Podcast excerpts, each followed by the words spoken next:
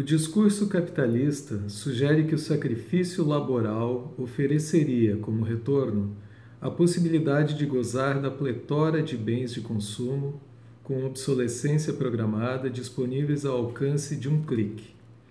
Recalca-se sobre esse semblante o fato de que é o próprio sujeito que se consome e se descarta. Freud, herdeiro do racionalismo do século XIX, acreditava que a ciência poderia salvar o homem de sua ignorância e de seu sofrimento. Mas, como se lê em mal-estar na civilização, essa busca pelo domínio da natureza converteu-o em uma espécie de Deus de prótese, sem ignorar que atualmente o homem não se sente feliz em sua posição de semelhante a Deus. A promessa da redenção através da ciência vacila. O discurso científico contemporâneo fomenta a promessa de que é possível tudo saber e, com efeito, desmentir a cisão do sujeito. Se os autômatos do cinema expressam uma recorrência da natureza robótica, os sujeitos da contemporaneidade, atravessados pelo capitalismo tardio, fantasiam os ideais da condição maquínica. Esse é um dos trechos finais do artigo A Paixão pelo Autômato, a Condição Maquínica. Texto que completa uma trilogia dos autores Gustavo Caetano de Matos Mano, Amadeu de Oliveira Weiman e Roberto Henrique Amorim de Medeiros. No episódio de hoje, este é o artigo que teremos para discutir. Como convidado, Cláudio Dutra de Souza, psicanalista, mestre em psicanálise, que vai trazer a sua leitura e compartilhar com você que nos acompanha algumas ideias, alguns recortes desse artigo que dá sequência e constitui as primeiras elaborações sobre o conceito de paixão pelo autônomo. Artigo que foi publicado em 2018 na Psicologia em Revista da PUC de Minas Gerais e que compõe mais uma contribuição de nosso pensamento com o conceito da paixão pelo autômato. Nesse artigo de fôlego, os autores tentam fazer uma genealogia do autômato, começando na Grécia Antiga e chegando até a produção da cultura pop, do cinema de ficção científica, tentando examinar a forma como os autômatos são representados no cinema.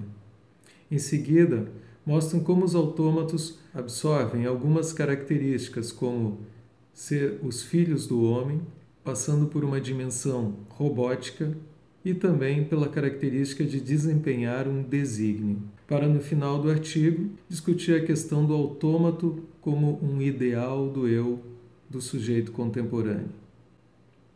Meu nome é Roberto Henrique Amorim de Medeiros, este é o canal Extensão Coletiva e você já está assistindo A Paixão pelo Autômato, episódio 3, A Condição Maquínica.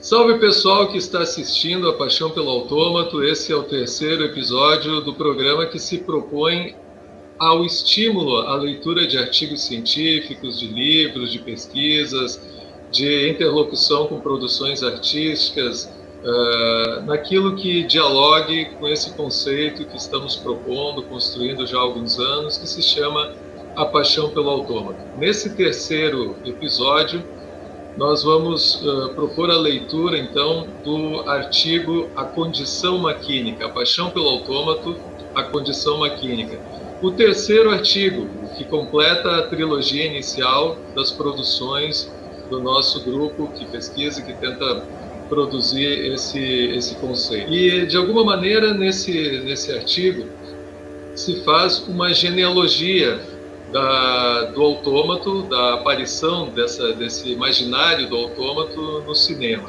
No programa de hoje, então, para fazer a leitura, para trazer um pouco do seu recorte, da sua leitura desse, desse artigo, convidamos então um recente colaborador da nossa nosso grupo que pesquisa, que pensa o conceito da paixão pelo autômato, o Cláudio Dutra de Souza, psicanalista, mestre em psicanálise também pelo programa de, de pós-graduação em psicanálise da Universidade Federal do Rio Grande do Sul, uh, para que pudesse então bater esse papo com a gente no programa de hoje e conversar um pouquinho sobre o que, que esse artigo lhe evocou para pensar. Uh, Cláudio também que, como vocês viram no episódio 2, e se não viram, cliquem lá, pode inclusive parar esse aqui agora, assistir aquele, voltar para esse, embora as trilogias não precisam também ser assistidas na ordem, né?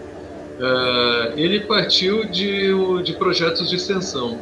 Até hoje foram três projetos de extensão, onde a gente trabalha muito também com, inicialmente com o, o, o formato ciclo de cinema e debates, mas no ano de 2019 nós fizemos um curso de extensão envolvendo também o conceito. E o Cláudio Dutra de Souza foi um dos nossos ministrantes. Então, por conta dessa proximidade, por conta do trabalho que também fizemos no pós de psicanálise, né, tenho o prazer de receber hoje aqui, então, Cláudio Dutra de Souza. Por favor, Cláudio, dê um alô aí para o pessoal e pode fazer as tua, tuas primeiras intervenções aí sobre a paixão pelo autômato, a condição maquínica, artigo de 2018. Então tá, Roberto, muito obrigado, sim, né? Mas eu sou um pouco, um pouco suspeito, né? Porque eu li esse texto, eu li os outros dois, eu acompanho há algum tempo, né? Já acho que há quase um ano que eu uh, estou junto nessa discussão, essa discussão que é por demais apaixonante, diga-se de passagem, né? Que é algo assim que tem tantas coisas para pensar né? Que às vezes parece aquela, aquela angústia que tu tem na frente daqueles bufês assim de café colonial. Eu pelo menos tenho, né? Que então vamos vamos considerar, né? Essa genealogia platônica. Eu fiz uma leitura, né? Dessa genealogia, não com uma forma assim de um de um de um uma reminiscência histórica de pegar o autônomo nos seus primórdios, que pode ser também, mas que não necessariamente, né? dentro do cinema, dentro da literatura, dentro das artes em geral, dentro até, inclusive, da própria Bíblia, né? que é uma das primeiras e grandes literaturas que nós temos. E na Bíblia, nós temos a figura, a cabala judaica, na verdade, assim, né? uma parte da, da do, do, do, misticismo judaico, não está especificamente na Torá, que é a figura do Golem, né? E o Golem era um, uma espécie de um autômato, de um monstro que você pegava, você juntava um pouco de barro, você soprava e você dava a vida para esse Golem, que geralmente os, os rabinos eles usavam isso para perseguir inimigos, para conseguir alguma coisa. Né? O Golem era uma forma muito precária de vida. Uh, ninguém pode emular a, a, é, é sempre inferior à criação de Deus. E por que, que não, não podemos pensar em Adão como um dos primeiros autômatos? Né? Então, Adão também foi criado do barro, foi dado um sopro divino, e o Adão né, foi, dentro da, da, da, mitologia, o primeiro ser humano feito à imagem e semelhança de Deus, e o Golem é apenas uma grosseira imitação né, que alguns homens santos eram era concedido de criar esse tipo super inferior de vida. Então podemos iríamos associar tipo a um zumbi de Walking Dead, né? assim era o Golem. Uh, daí voltando para o artigo, eu preparei algumas coisas aqui para me né, não ficar muito solto. Nós temos uma parte quando vocês começam com aquele com a intersecção com o cinema, né, desde Metrópolis, uh, Blade Runner, uh, Guerra nas Estrelas, cinema e literatura, vamos dizer assim, né? Que é a parte que eu achei interessante, assim, o do autômato uh, como tendo sendo um produto de uma filiação do homem, né? Que é o Adão, que é filho de Deus, que é o, no caso o Golem e algumas produções, como tinha, tinha o Turco de Lata, né, no século XIX, aquele que jogava xadrez, que era tipo um... Uh, no próprio Mahabharata também tinha um leão, que era um autômato, assim, era uma figura. E essas, uh, essa, esses autômatos, assim, eles estavam uh, vinculados à figura de um pai. Daí vamos falar da questão do Anakin uh, Skywalker, quando ele, eh, quando ele constrói o C3PO, né, para placar sua solidão. Uh, o Blade Runner, o, o Roy buscando obsessivamente as suas origens, né, ao prolongamento da sua vida, toda uma questão ligadas à busca, vamos dizer, de um pai ou a busca de um sentido para a vida, né? E nesse ponto, assim, da, de literatura também a gente pode colocar uh, Frankenstein, né? Toda a soberba do Dr. Frankenstein de criar um ser humano, né?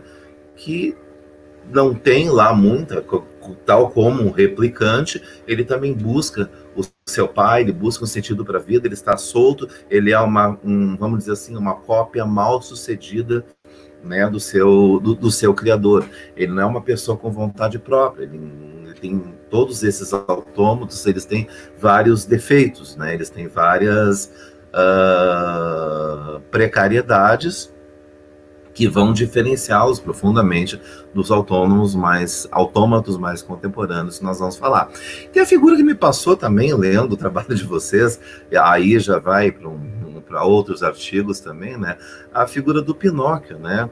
A dona Haraway vai dizer assim na, na questão do, do manifesto Cyborg, uh, que, que, tem no, no calor da, da, do ano que foi escrito, 1985, tem toda a questão assim do, da, da, da emergência da pós-modernidade, das influências, da esquizoanálise, né? Então, a, a dona Haraway vai falar que o, o o ciborgue, ele vai nos livrar das prisões uh, de gênero, de destino, de procriação, das limitações físicas, né? Ele vai ser uma nova vertente, né? Uma nova vertente completamente separadas, assim, uh, separada do clássico, né? É, ele é uma obra uh, feminista, né? As feministas, uh, as cyberfeministas costumam usar bastante o Manifesto Cyborg nas suas Uh, e os transexuais também, né? Como uma terceira coisa que não tem nenhuma filiação. Mas voltando ao Pinóquio, né?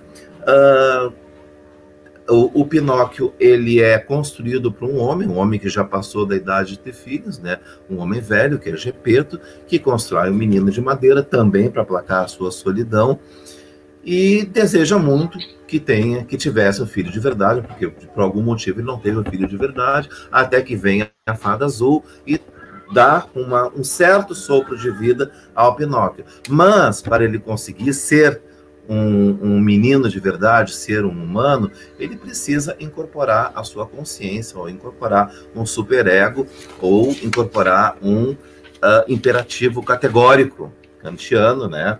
Uh, independente de qualquer desejo de, ou de uma inclinação, ele precisa ter um, uma, uma, questão racional envolvida, né? E aí tem toda a história das desobediências dele, das mentiras, até que um dia ele consegue ser altruísta, ele consegue introjetar aquilo, ele vira um menino de verdade, né? Então tem, é, mas ele continua sendo, tendo essa filiação ao homem, é, a ele é concedido, né? Uma, uma dádiva, assim, de virar um, um ser humano como nós, assim, com, com todas as nossas uh, falhas, com todas, ele faz todo percorrem todo um caminho até chegar à, à dádiva de ser vivo, né? Aí eu vou fazer uma citação agora que é da dona Haraway, né? Que vai um pouco fechar esse primeiro momento assim dessa dessa parte do artigo que é a intersecção com o cinema. Então ela vai escrever assim no Manifesto Cyborg: as máquinas pré-cibernéticas podiam ser vistas como habitadas por um espírito. Havia sempre o espectro do fantasma na máquina, esse dualismo estruturou a disputa entre o materialismo e o idealismo, a qual foi resolvida por um rebento dialético que foi chamado, dependendo do gosto, de espírito ou de história. Mas, basicamente, nessa, nessa perspectiva, as máquinas não eram vistas como tendo um movimento próprio, como se autoconstruindo, como, como sendo autônomas, né? Então, acho que esse primeiro momento é interessante que vocês fizeram essa genealogia, desses autômatos ainda bastante dependentes do homem, né? E, e que essa questão ela vai uh, no próximo na próxima divisão que é a natureza robótica nós temos uma outra evolução né? Eu estou falando em evolução pensando em termos modernos, né? Não, vamos pensar em termos menos classificatórios, assim. Mas muda, muda a natureza robótica, né?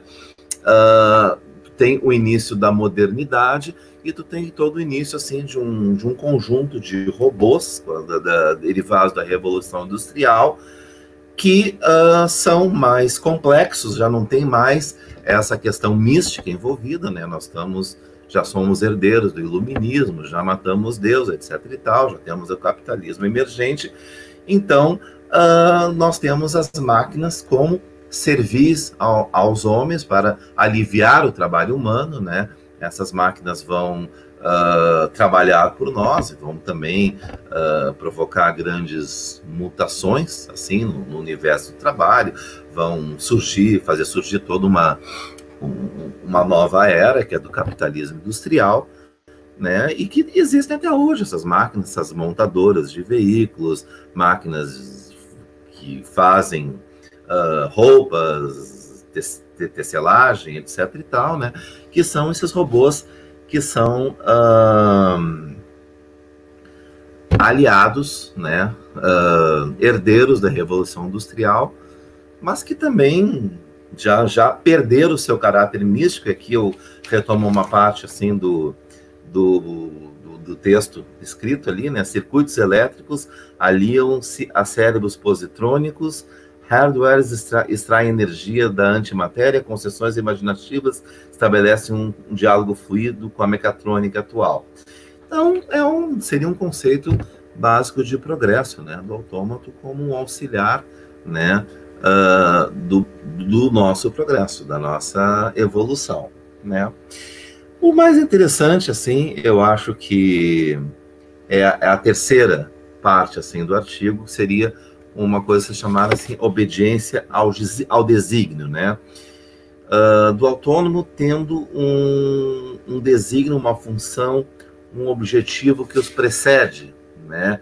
Eles já não são mais feitos como um, uma, um, um, dotados de um espírito ou como alguma aberração e nem uh, tanto quanto um, um, um suporte para o nosso progresso. Eles já são autômatos que vão nascer com uma certa capacidade de algorítmica de decisão, né? São as máquinas inteligentes e seria, a, vamos dizer assim, a inteligência artificial. Seria um terceiro momento que eu identifico no artigo de vocês, né?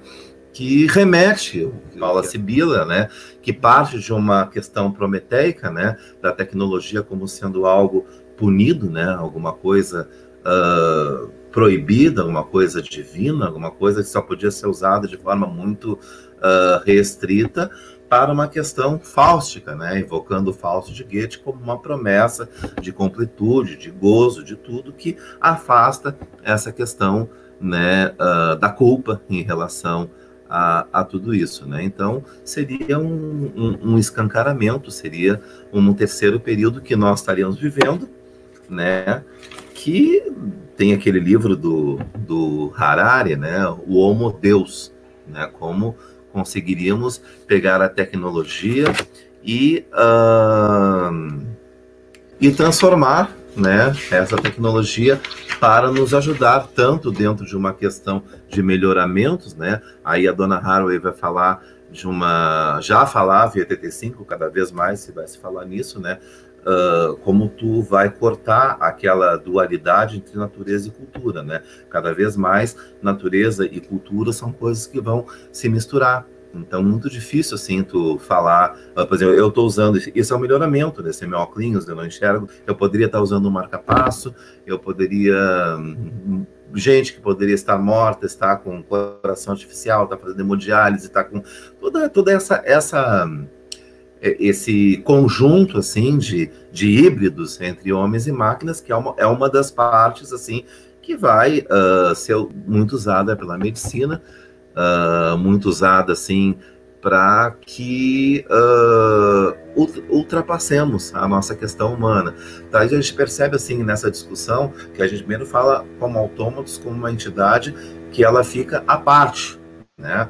Agora a gente começa a falar de autômatos, cada vez o autômato vai se aproximando de nós, né? até chegarmos. Né? Então, essa segunda passagem, e eu vou ler uma, um, um, livro chamado Antropologia do Ciborgue, na qual tem o texto da Donna Haraway e tem um texto de um cara chamado Hari Kunzru, que ele vai falar o seguinte: uma coisa, porém, torna o ciborgue de hoje fundamentalmente diferente de seus ancestrais mecânicos: a informação. Os ciborgues, daí ele cita a Donna Haraway, são máquinas de informação. Eles trazem dentro de si sistemas causais circulares, mecanismos autônomos de controle, processamento de informação, enfim, são autômatos com uma autonomia embutida, né? Isso um texto chamado Genealogia do Ciborgue, também de 1985, né? Eu pego assim, né, aquele desígnio que vocês colocam no texto, né, do Robocop, né? O Robocop era um policial que ele foi ferido de morte, baleado, e ele foi uh, refeito de forma muito melhor do que ele era antes, né? Ele ficou um super-humano, mas ele tem uh, um, um, um desígnio, né? Ele vai combater o crime. Partindo disso, se começa a pensar. Tu quer falar alguma coisa, Roberto? Isso, eu vou, eu vou aproveitar, né, tu ter chegado nesse momento para tentar fazer uma, uma síntese do artigo até aqui. Né? É, o programa aqui também ele tem esse objetivo, né? mesmo que as eh, pessoas que não sejam da, da academia, que não estejam preocupados com algum campo do conhecimento que possa ser, ter alguma interlocução né, com, com, o conceito, que já é claro que a gente toma ele também com alguma preocupação, com algum olhar uh, no contexto da psicanálise, mas que pode ter né, toda uma interface com pesquisadores da, da antropologia, da sociologia, da saúde. O primeiro artigo foi sobre clínica, né? uhum. da filosofia, obviamente, né? mas, enfim, né? da, da, da, robótica, né? da, dessa tecnologia uh, digital, inteligência artificial e tudo mais. Né? Acho que é um momento privilegiado para a gente discutir isso, inclusive no contexto que a gente acaba de passar, onde estamos uh, presenciando como uh, os dados, a informação, inclusive a questão do, do da discussão sobre o sequestro desses dados, de quem é o dado de cada um de nós que fazemos um clique na internet, de vocês que estão assistindo e que clicaram nesse vídeo aqui, né? Uh, e no momento que a gente vê que todos esses dados acabam também servindo para manipulação de massas e toda a discussão que se teve com a, um certo abalo às democracias a partir da, da, da, da, enfim, da manipulação de consciências e de, e de, de atitudes a partir da, de dados que são de redes sociais. Né? Uh, com isso, uh, peço também que o pessoal que está assistindo possa uh, fazer comentários, usar o que está aberto, o fórum de comentários abaixo desse vídeo, tanto para fazer perguntas, porque a gente pode seguir dialogando entre um episódio e outro, né? Inclusive daí surgir até boas interlocuções para que a gente siga produzindo conhecimento, crítica, reflexão. Né? Então, eu queria falei tudo isso para dizer o seguinte, especialmente aqueles que não têm a, a, o, o, cotidiano né, do, do, trabalho científico, da pesquisa e da produção de artigos. Uh, esse foi um artigo publicado em 2018. Ele já veio amadurecendo a partir do nosso primeiro projeto de extensão, A Paixão pelo Autômato, Ciclo de Cinema e Debates, de 2013. Uh, toda essa primeira parte de uma genealogia do autômato numa produção cultural e artística que é o cinema é um trabalho gigantesco. Né? Ou seja, via hum. de 100 anos para cá, pensando. Porque o artigo começa, inclusive, na Grécia Antiga, né? pensando como é Sim. é que essa ideia do, do, dos autômatos já aparece ali e chega numa cultura mais popular.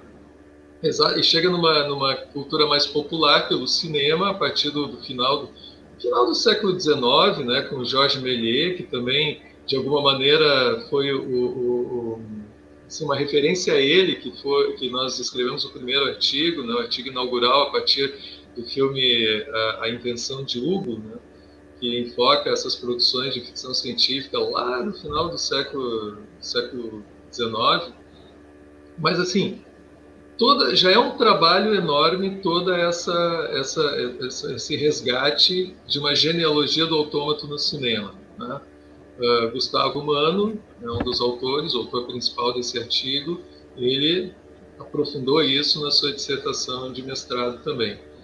Mas logo depois vem, é, para sintetizar até onde tu, tu, comentavas, né, vem essa, essa observação sobre uh, características do autômato no decorrer desses processos históricos. Então, Sim. o autômato como filho do homem, aí a, a referência que fizeste ao Pinóquio, né, depois de uma revolução industrial e com uh, uh, o avanço né, das máquinas e da, dessa digitalização, a questão da natureza robótica e por último, essa, essa, esse recorte que a gente faz também em relação a chamar a atenção que todo autômato começa como filho do homem, passa por uma natureza robótica, mas ele é criado para um desígnio. Isso atravessa os dois elementos anteriores, porque o próprio uhum. Pinóquio né, tinha o desígnio de fazer companhia ao, ao Gepeto.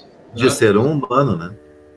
Então, uh, e aí a gente pode também pensar na, na, na, própria divisão do trabalho, né, de cada robô, que muitas vezes é só um braço mecânico que vai lá apertar um determinado parafuso, substituindo o homem na, nessa, nessa função na fábrica, né?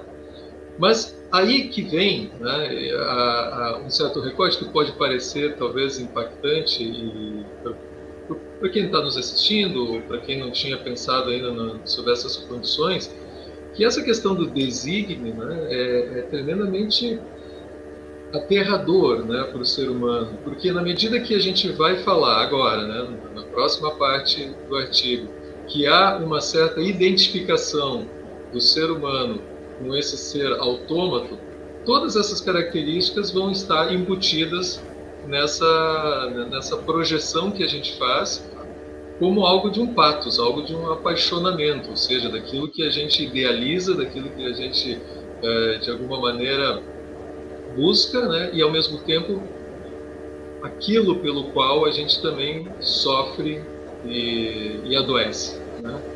Uh, então essa questão do desígnio também, né? que desígnio é esse que o ser humano, de alguma maneira, ao se aproximar de uma maneira fascinada a essa figura de um autômato, que é o diagnóstico que a gente também está propondo como um recorte da cultura de nosso tempo, né?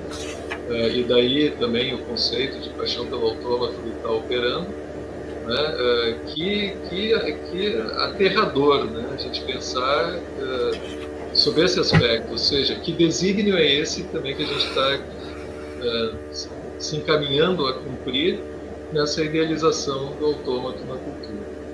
Ah, perfeito, Roberto. E aproveitando assim a tua coisa inicial, uh, eu cuidei, acho que todos nós estamos cuidando para usar o, o mínimo de jargões técnicos possíveis, né, para que esse vídeo possa ser acessível assim para mais pessoas. Então, se por acaso der uma escorregada assim, me cobrem, né, porque eu acho que não é um uh, é uma discussão que se objetiva ampla. Deixe, né? deixe nos comentários aqui, ó, minuto deixe tal, nos... não entendi o conceito e a gente tenta é. responder também. é, também falar, falar por, por conceito de jargões não é uma coisa assim, né, que, que, que, que seja muito legal. Eu não, eu não gosto muito, né, mas às vezes é necessário. Às vezes a gente não consegue realmente Uh, explicar o suficiente. Às vezes tem algumas coisas que são realmente difíceis de serem explicadas, né? Mas sim, essa questão que, a, que tu colocou agora, né, esse desígnio, eu, eu, penso muito, vocês não citam no, no, no, no, no artigo, né, mas tu sabe que eu sou um, um consumidor voraz de Westworld, né, a série da HBO, que para mim trata assim de forma bem uh, mais bem acabada nos dias de hoje, assim todo toda a paixão pelo autômato que a gente pode, que a gente está falando, assim, porque paixão pelo autômato é um termo genérico que engloba um conjunto de coisas que a gente está falando, se a genealogia vai englobar, acho que termos políticos, vai englobar termos uh, cibernéticos, biológicos, anseios, desejos, psicanálise, todo um conjunto de coisas, né? Então, o que é o Westworld, né? Westworld é um parque temático na qual existem os anfitriões, que eles recebem os visitantes, uh, e, e, é um lugar, assim, não, uh, não de forma casual, inspirado no Velho Oeste, até assim lei, que seria um parque de diversões para adultos, né? Tu suspenderia uma certa moralidade e eles serem autômatos assim muito parecidos com seres humanos, assim, mais parecido possível, serem autônomos dentro dessa terceira linha que nós estamos falando, autômatos autônomos, né? Até um certo ponto, né? Porque existe uma programação, existe todo um, um conjunto de coisas que os movimenta, né? Eles vivem através disso aí a, a, essa associação conosco, até com a própria questão da neurose, todo autômato tem um loop narrativo. Né? Eles estão inseridos numa determinada história, num determinado contexto, assim, chega o final do dia, suas memórias são apagadas, e eles, uh, por algum lapso do sistema, a gente pode pensar ali em questão de recalcamento, eles têm algumas lembranças de outras histórias, de violências, de casos passados, etc e tal. Então, a questão do, de, de Westworld é justamente aquela que vai nos, no, nos jogar a questão, assim, de que, bom, nós enquanto humanos, qual é exatamente a diferença que nós temos para os autônomos?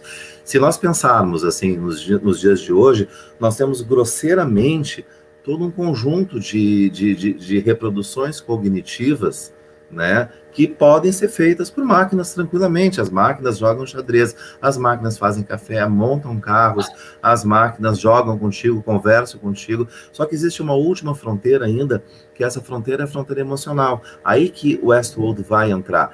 O que, que é real, o que, que não é real dentro daquilo que a gente pensa, no próprio mecanismo assim de uma psicanálise. O que, que aconteceu mesmo, nossas memórias, nosso recalcamento, nossos lapsos, nossa uh, quando a gente conta para o analista alguma coisa, isso aconteceu, isso é uma coisa que entende o que a diferença, Haraway vai falar, é que nós somos feitos de matéria fofa, ela diz assim, nós somos feitos de carne, de osso, enquanto eles são feitos de silício, de bits, de bytes, etc e tal. Agora, a sensação, quando eles sofrem, quando o Westworld, quando, por exemplo, assim, uh, há muitas cenas violentas, assim, os visitantes basicamente sexo e violência, né, estupros, etc e tal.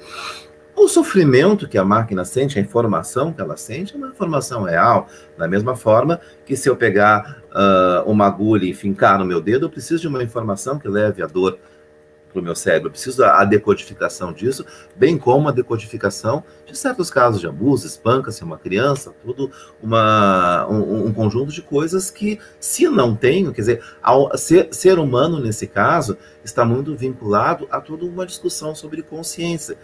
E a consciência artificial? O, que, que ela teria, assim, de uma, de uma diferença? Só porque nós seríamos de carne e osso?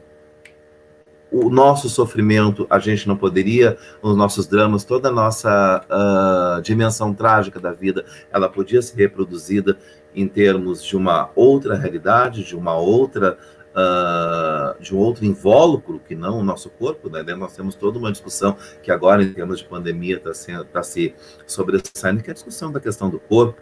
Mas isso leva a umas, umas considerações importantes, assim, que eu fiz agora, assim, depois, para a gente não se estender muito, de uma.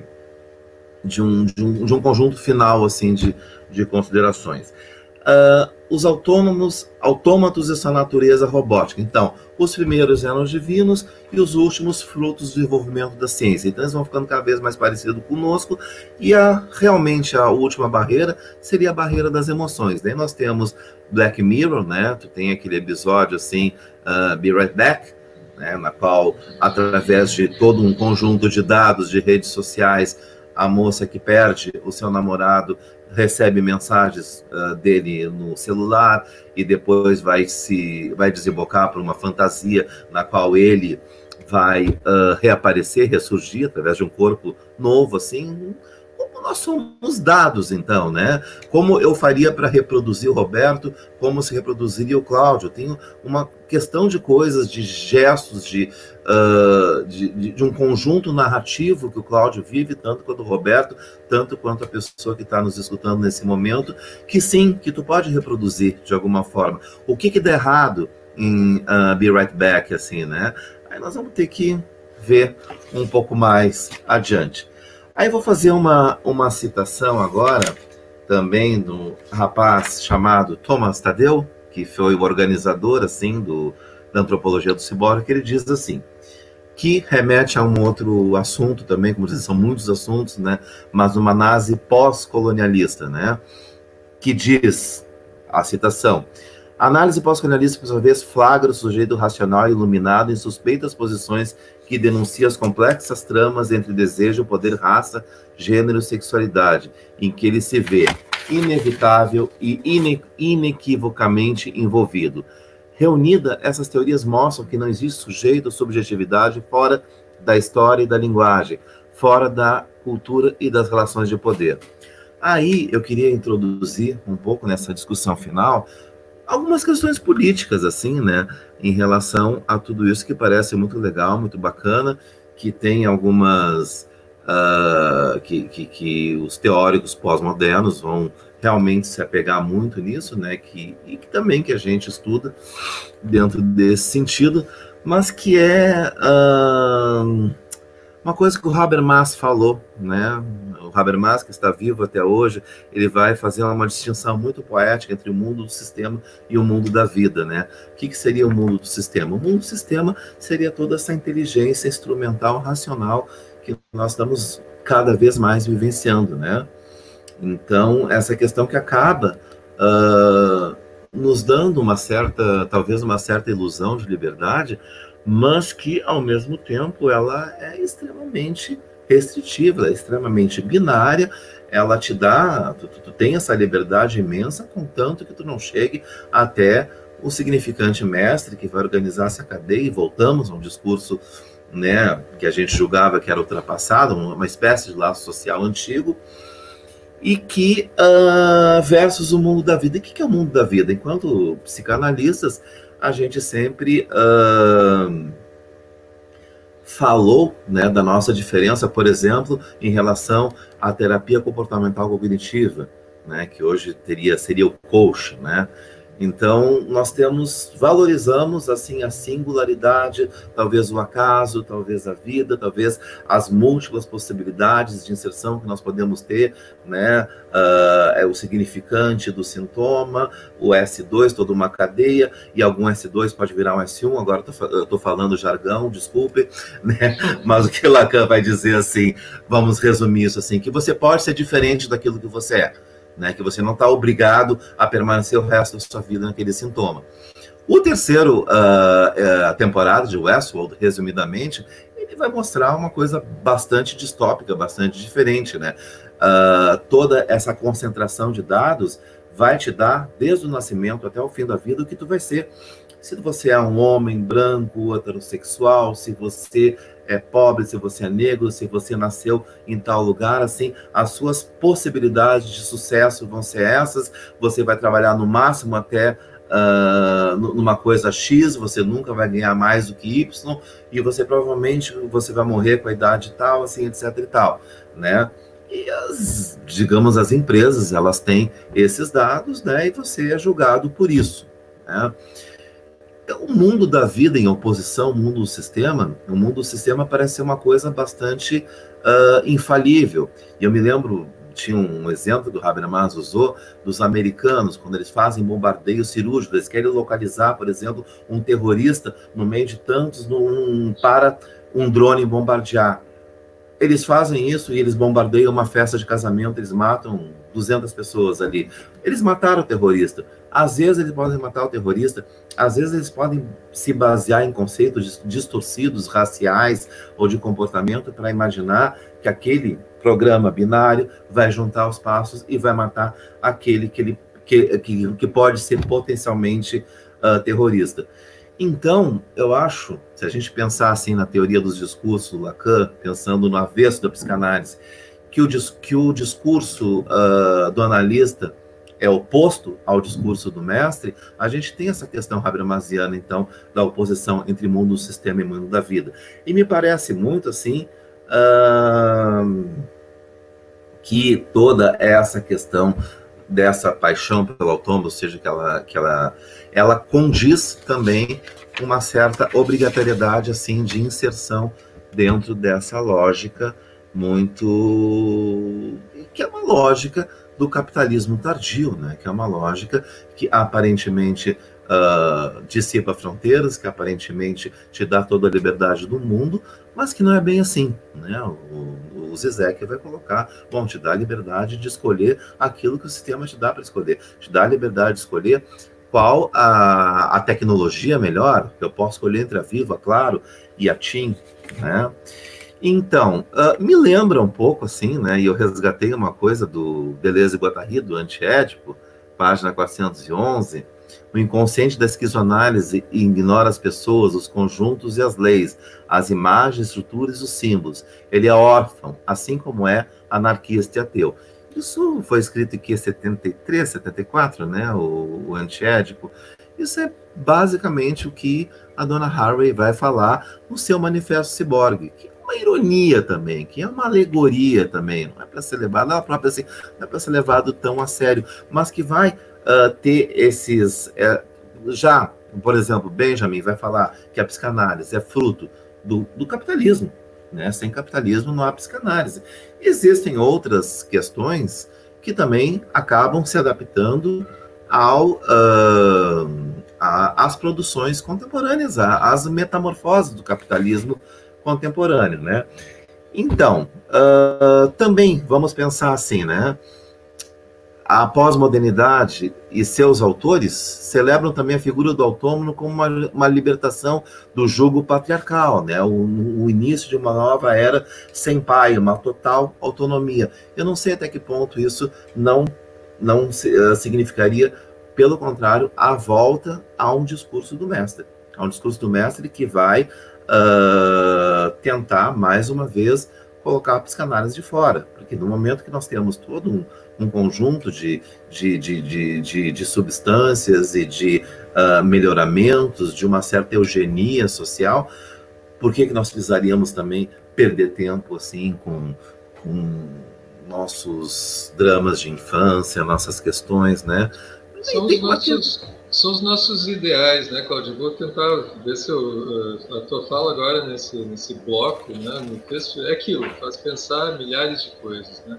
Mas esses ideais que a gente tem como, como humanidade, como progresso, como e que muitas vezes é traduzido como uh, avanço tecnológico, uh, o fato de que o, a, a, paixão pelo autômato como conceito uh, se coloque numa posição crítica a isso, ou seja, que, que construções subjetivas a gente está presenciando hoje, especialmente a partir da clínica, né? e ao mesmo tempo a questão de uh, onde estamos chegando com o modo de produção capitalista uh, passa em primeira instância numa, e numa escuta mais apressada né? a ideia de que uh, o conceito e a pesquisa que a gente está propondo é extremamente crítica ou tecnofóbica, né? crítica à tecnologia ou tecnofóbica. E não se trata disso, porque se posicionar criticamente é exatamente muitas vezes para apontar onde é que a gente pode implementar, onde é que a gente pode potencializar aquilo que a gente está pensando. É, a mesma questão é com, com, quando tu cita o capitalismo, né? Eu estava pensando exatamente quando tu, tu, dizia dessa, dessa profunda segregação e categorização da, da tanto racial quanto de potencial de, de, de intervenção uh, cognitiva, né? Uh, de alguma maneira, todo todo essa, esse sistema que nos reúne e que nos aproxima conforme os nossos cliques, as nossas tendências e nossas possibilidades, está uh, fazendo um processo de segregação mesmo, de juntar em certos nichos as pessoas supostamente mais bem dotadas para que elas se dizem. Isso tem um elemento até geográfico, ou seja, que elas começam a migrar para aquelas cidades onde a tecnologia ou onde determinados avanços estão sendo uh, levados a cabo, né? E o que que provoca lá em, em 2008 mesmo, né? Um estouro da bolha imobiliária, uma impossibilidade, inclusive, de você continuar sobrevivendo em determinadas cidades, porque o aluguel e, e o custo do, de um apartamento, sequer de um terreno, fica impagável, né? E de alguma maneira, além dessa dessa insustentabilidade de você viver em determinados lugares que deveriam ser os centros, as mecas, né, do desenvolvimento e de, do direcionamento de para onde vamos como humanidade, né? Existe também a segregação da criatividade, da pluralidade de visões, né? E o que está nos levando e aí quando tu cita que, que faz a citação do antiédipo, que é uma crítica também à questão do capitalismo, né? uh, em 73, né? esse é um ano que também se estuda como o ano que a gente parou de ter um crescimento, e que todo aquele avanço uh, que o capitalismo pro, proporciona, especificamente a partir do século XX, vai, vai uh, aumentando numa, numa curva, e hoje a gente está muito acostumado a, a, a, olhar gráficos logarítmicos por conta da Covid-19 e entender melhor o que, que é um, a acentuação de uma de um crescimento exponencial de casos, né? Ou seja, a gente veio numa curva ascendente, vertiginosa, uh, em termos de, de, avanço tecnológico, de melhorias das condições de vida, da, da produção, inclusive, de robôs para, para, nos facilitar uma série de coisas. E a partir dos anos 70, aquilo meio que vai estagnando, né? O desenvolvimento econômico, especialmente dos Estados Unidos, onde essa pesquisa é feita, né? vai parando. E, e, de alguma maneira a gente encontra hoje as pessoas em, em, em, se envolvendo em relações de, de, produtividade, de produção tremendamente precarizadas. Isso não está aumentando uh, o enriquecimento. Esse pouco enriquecimento, aí outra discussão, distribuído de uma maneira tremendamente desigual e cada vez mais a gente encontrando, especificamente uh, na clínica, pela clínica, né, construções subjetivas tremendamente sofridas, né, tremendamente automatizadas, são os robôs humanos. Hoje, por exemplo, a gente também se vê aqui no Brasil com uma certa discussão sobre aquilo que mais cedo no programa falávamos de um certo sequestro da democracia, mas a gente fala assim que muito do que esse governo está se sustentando vem por informações uh, produzidas por robôs. Né? Mas, ao mesmo tempo, a gente viu uma certa viralização de um vídeo de pessoas humanas, né? e a gente fica em dúvida um pouco por conta até do Westworld, né? mas, em, princípio, né, humanos uh, dizendo: eu sou um robô, eu sou um robô robôs humanos mesmo, né? Quando a gente fala ah, os robôs, a gente está falando de humanos hoje em dia com muita facilidade. Isso lá em 2013, quando a gente começa a, a, a produzir o conceito de paixão pelo autômato, ainda não tinha aparecido, né? É quase que como uma corroboração uh, radical e extrema de você mesmo se ver, se olhar no espelho e se dizer, eu sou um robô. Né? Isso não dá uma certa tranquilidade? É por aí. Mas então, Roberto, é realmente assim, uh, alguma, algumas semanas atrás, numa quarta-feira, a gente estava discutindo, né? Trouxe uma questão da tua orientanda, que narrava assim, né? Uh, as pessoas que estão começando assim na, na prática da psicanálise, às vezes se angustiam muito, porque a gente imagina que vai chegar aquele paciente perfeito, deitar no divã e falar de coisas super complexas, quando na maioria das vezes não, não é isso que acontece, né? Então, uh, também se falar também a questão do déficit narrativo, mas como eu estava falando assim, para tu ter uma, uma vida assim mais maquínica, tu também tem que transformar a sociedade ao teu redor. Então nós não temos mais aquelas aquelas grandes dramas dostoiévskianos, aquelas grandes questões existenciais. Tu vê, a vida começa a se reduzir um pouco mais, que mostra, eu acho que esse governo que está aí é, é, típico disso, né? As figuras que ocupam né, o ministério, ministérios da educação, o Ministério da Saúde, tu vê que é uma coisa muito restrita, que você não precisa, assim, de grandes complexidades, né, para acompanhá-las, assim, e na qual uma máquina pode fazer, né? Se você, por exemplo, assim, se você vai mediocrizar a educação, transformar tudo em AD, transformar tudo em, em uma coisa, assim, previsível, um robô pode uh, corrigir as suas provas, pode corrigir seus trabalhos, como muitos robôs já fazem isso em algumas universidades, né?